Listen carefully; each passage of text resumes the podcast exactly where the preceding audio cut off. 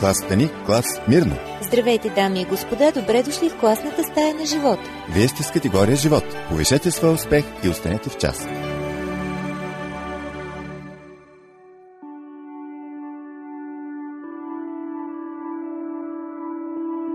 Скъпи приятели, време е за нещата от живота. Днес започваме с една драматична история.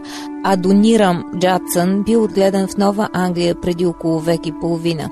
Като младеж решил, че не иска да бъде християнин, но послуша на своя баща проповедник, на 16 годишна възраст отишъл да учи в известния университет Браун. Тази възраст може да изглежда твърде млада за колеж, но Адонирам можел да чете още на 3 годишна възраст, а на 6 вече учил латински. В колежа се сприятелил с Джейкъб Имс, блестящ млад човек, който се афиширал като атеист. Под влияние на тяхното приятелство и на многобройните дискусии, вярата на Адонирам направо колабирала – на 19 години завършил с отличие в своя клас и се завърнал в дома си в Плимут. Но в душата му бушувал бунт. Чувствал се като пълен лицемер, когато коленичил да се моли. Накрая решил да напусне Нью Йорк Сити и да започне да пише театрални пиеси. Родителите му били в потрес. Баща му го молял да остане и да учи за проповедник. Отишъл твърде далеч, а Донирам отвръщал с думите – Твоята църква повече не е моя. Библията не е нищо друго, освен човешко дело. Дори Исус е бил само човек. Бащата се опитал да приложи логика, но не можел да се справи с блестящия ум на сина си. Майка му, плачейки го, преследвала от стая в стая. Когато хълцанията й не помогнали, прибегнала към молитва. Цели шест дни Адонирам издържал на нападението – след това яхнал коня, сложил си черната шапка и пришпорил към свободата. В Нью Йорк Сити Джадсън заживял като боен млад хулиган. Намирал подслон, където може, се промъквал при някого по-заможен, когато нямало къде. Бил изпълнен обаче със страшно безпокойство.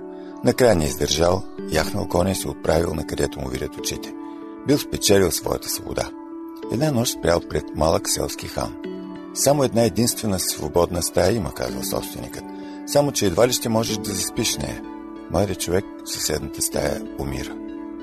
Адонирам чувствал, че може да заспи, каквото ще да става. Но сънят наистина не искал да дойде.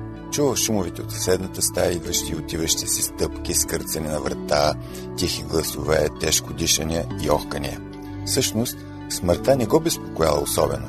Тя била обикновено нещо в Нова Англия по това време. Това, което го смущавало, било, че човекът в съседната стая често изпъшквал в болката си «Боже, прости ми!» Може би не бил подготвен за смъртта, а той самият. Готов ли е? Как би я посрещнал днес? Плътта му се гърчала при мисълта за студенината на гроба, тежеста на пръста, чупенето на костите. Ужас изпълнил сърцето му, но при всичко това чувствал срам. Представил си как Джейкъб Имс би му се изсмял, но същевременно бил смущаван от огризение на съвестта. На сутринта, когато си тръгнал, Адонирам запитал, а какво стана с младежа в съседната стая? Умря, отвърнал собственикът. Умря? Думата прозвучала с тежка съдбовност. За миг нощният страх се върнал, отправяйки се към вратата, той се спрял, обърнал се и попитал дали не знаете името на този човек. Да, отговорил собственика. Млад мъж от колежа в Провиданс. Казва се Имс. Джейкъб Имс. Минали часове преди Адонирам да бъде в състояние да напусне хана. По-късно, осъзнавайки, че галопира по пътя, една дума постоянно се търкаяла в ума му. Изгубен, изгубен, изгубен. Дали Джейкъб Имс бил изгубен? Изгубен за своя приятел, изгубен за света, изгубен за бъдещето. Изгубен като въздух, като пара. Ами ако Библията е права, дали им се е изгубен и за вечността? Че един гроб е могъл да се отвори в някаква случайна провинциална станоприемница и да погълне най-милия му приятел, докато той самият е спал в съседната стая. Това не би могло да бъде съвпадение.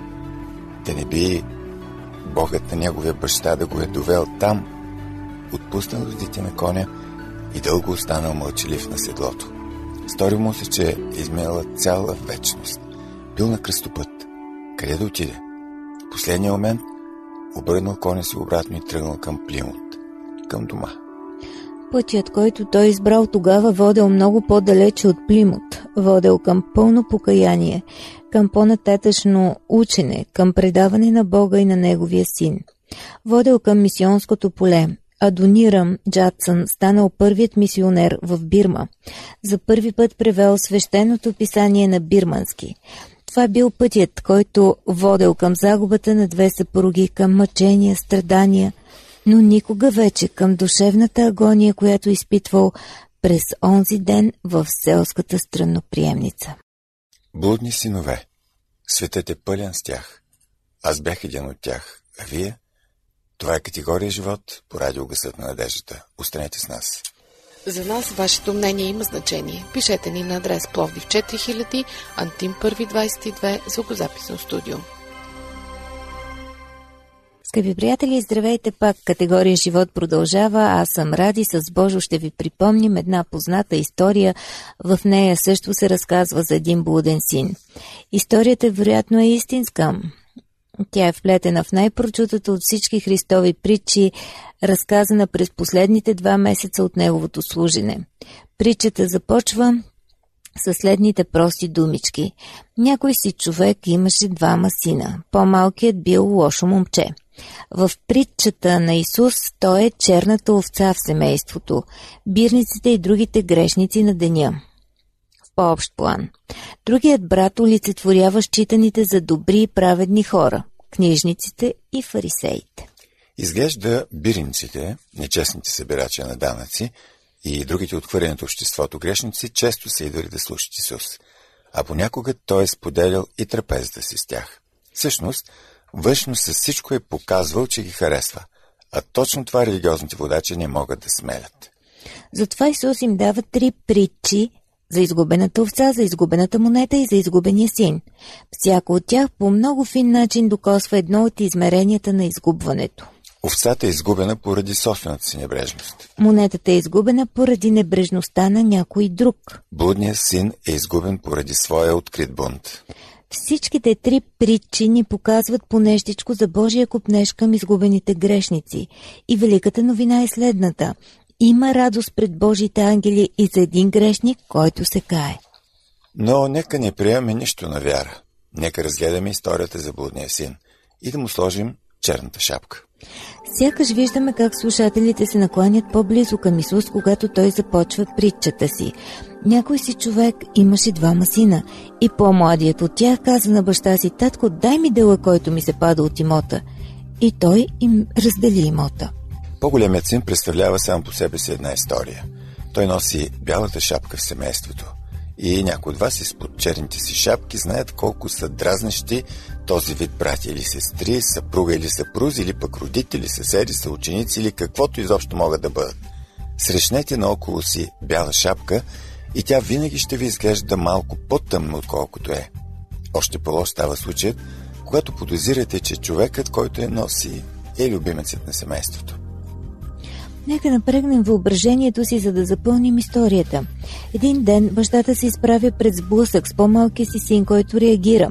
Татко, казва той, този провинциален живот може да е окей за теб и мама и за моя брат с бялата шапка, но що се отнася до мен, аз искам да си поживея.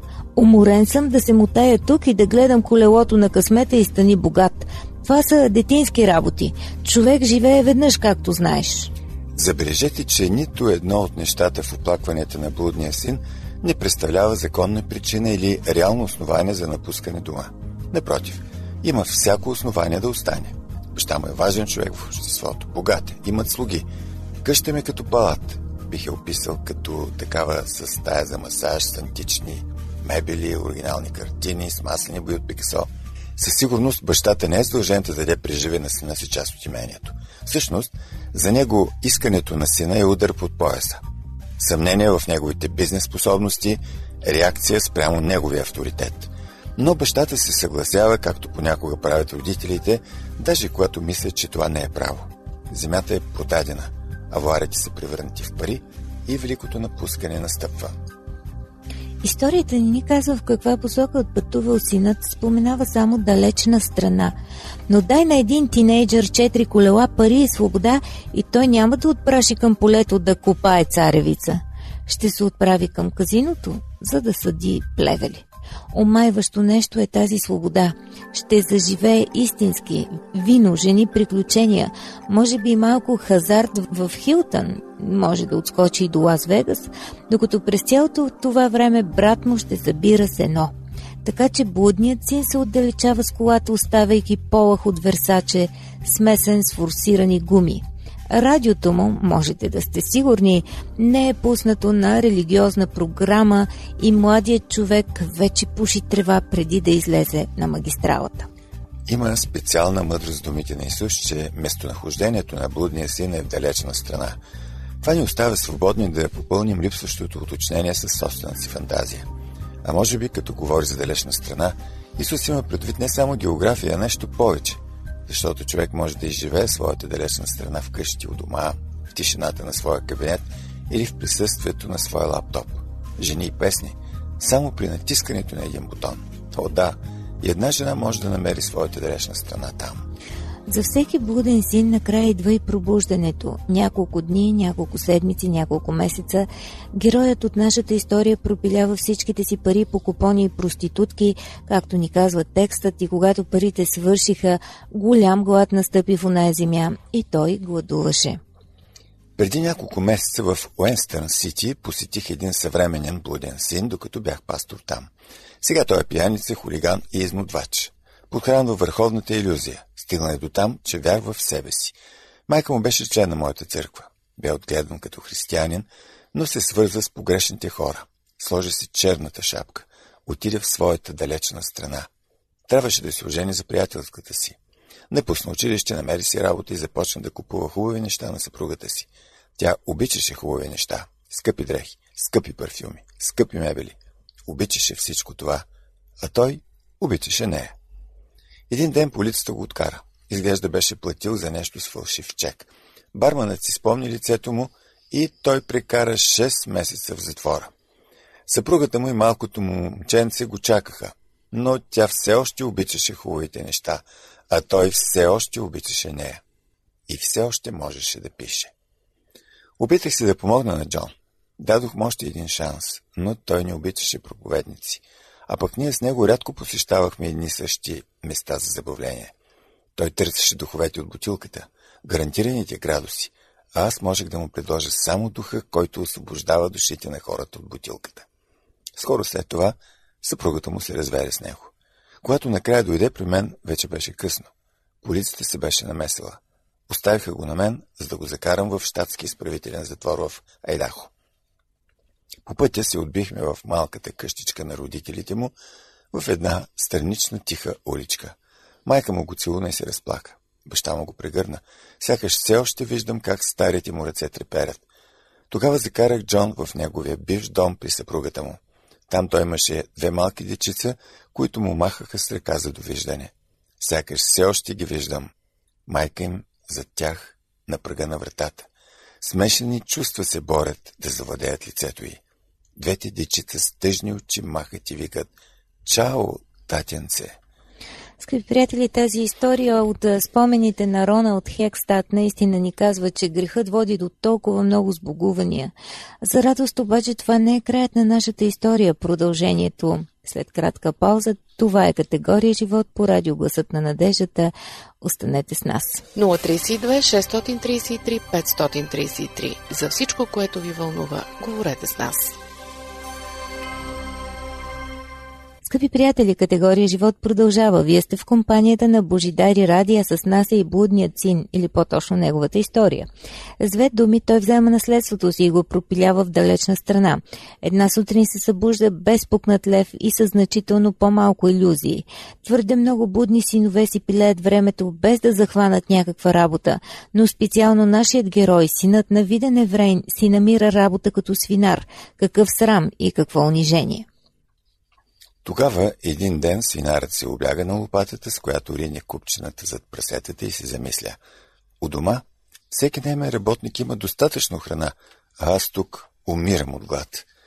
Но заближителната фраза в историята е когато дойде на себе си. Разбирате ли, греховното не е смислено, колкото е атрактивно да изглежда. То е иллюзорно.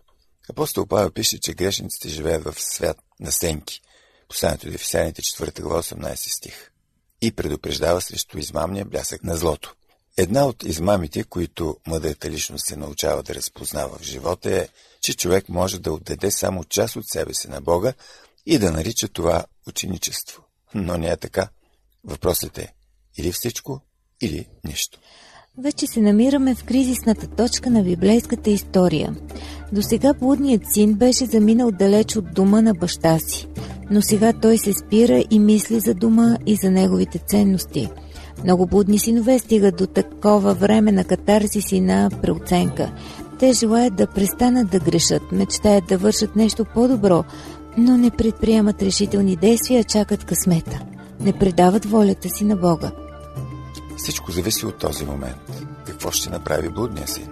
И отговорът идва. Ще отида при баща си. Оригиналният език изразява решение. Решил съм да се върна при моя баща. Ще го направя. Нямате воля? Много е износена и похабена? Тогава опитайте с «няма да». Това може да ви попречи да обърнете гръб на вашия небесен баща на първо време.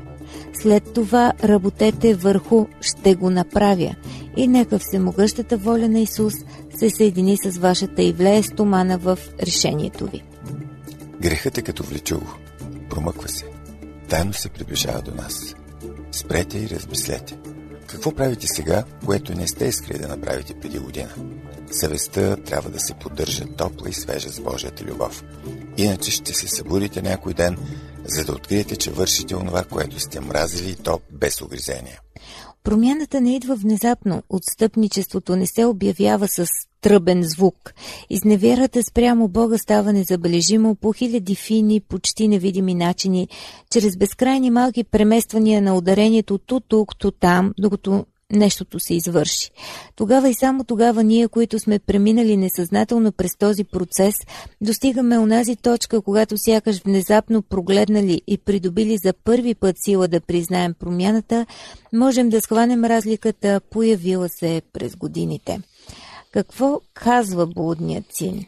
Ще отида от дома при моя баща и ще му кажа, татко, съгреших пред небето и пред теб и не съм достоен да се нарека твой син. Моля те, вземи ме като един от твоите наемници. Забележете, че скоро след като взема решението, блудния син се изповядва. Така трябва да бъде наистина. Продължаваме да разглеждаме историята за блудния син. Откриваме го като самотен стопаджия на път за дома. Сега вече не лъха на Версаче, макар че след месеците с прасетата би било добре да употреби поне малко. Белези отвътре и отвън. Белези, които завинаги ще останат. Грехът не ни напуска така лесно, както ни намира. Чудил съм се дали блудният син е тренирал няколко извинения на път за дома. Така се случи, а, знаеш колко тесногръд е брат ми, ако ти не беше толкова взискателен, а всички тези правила и ограничения.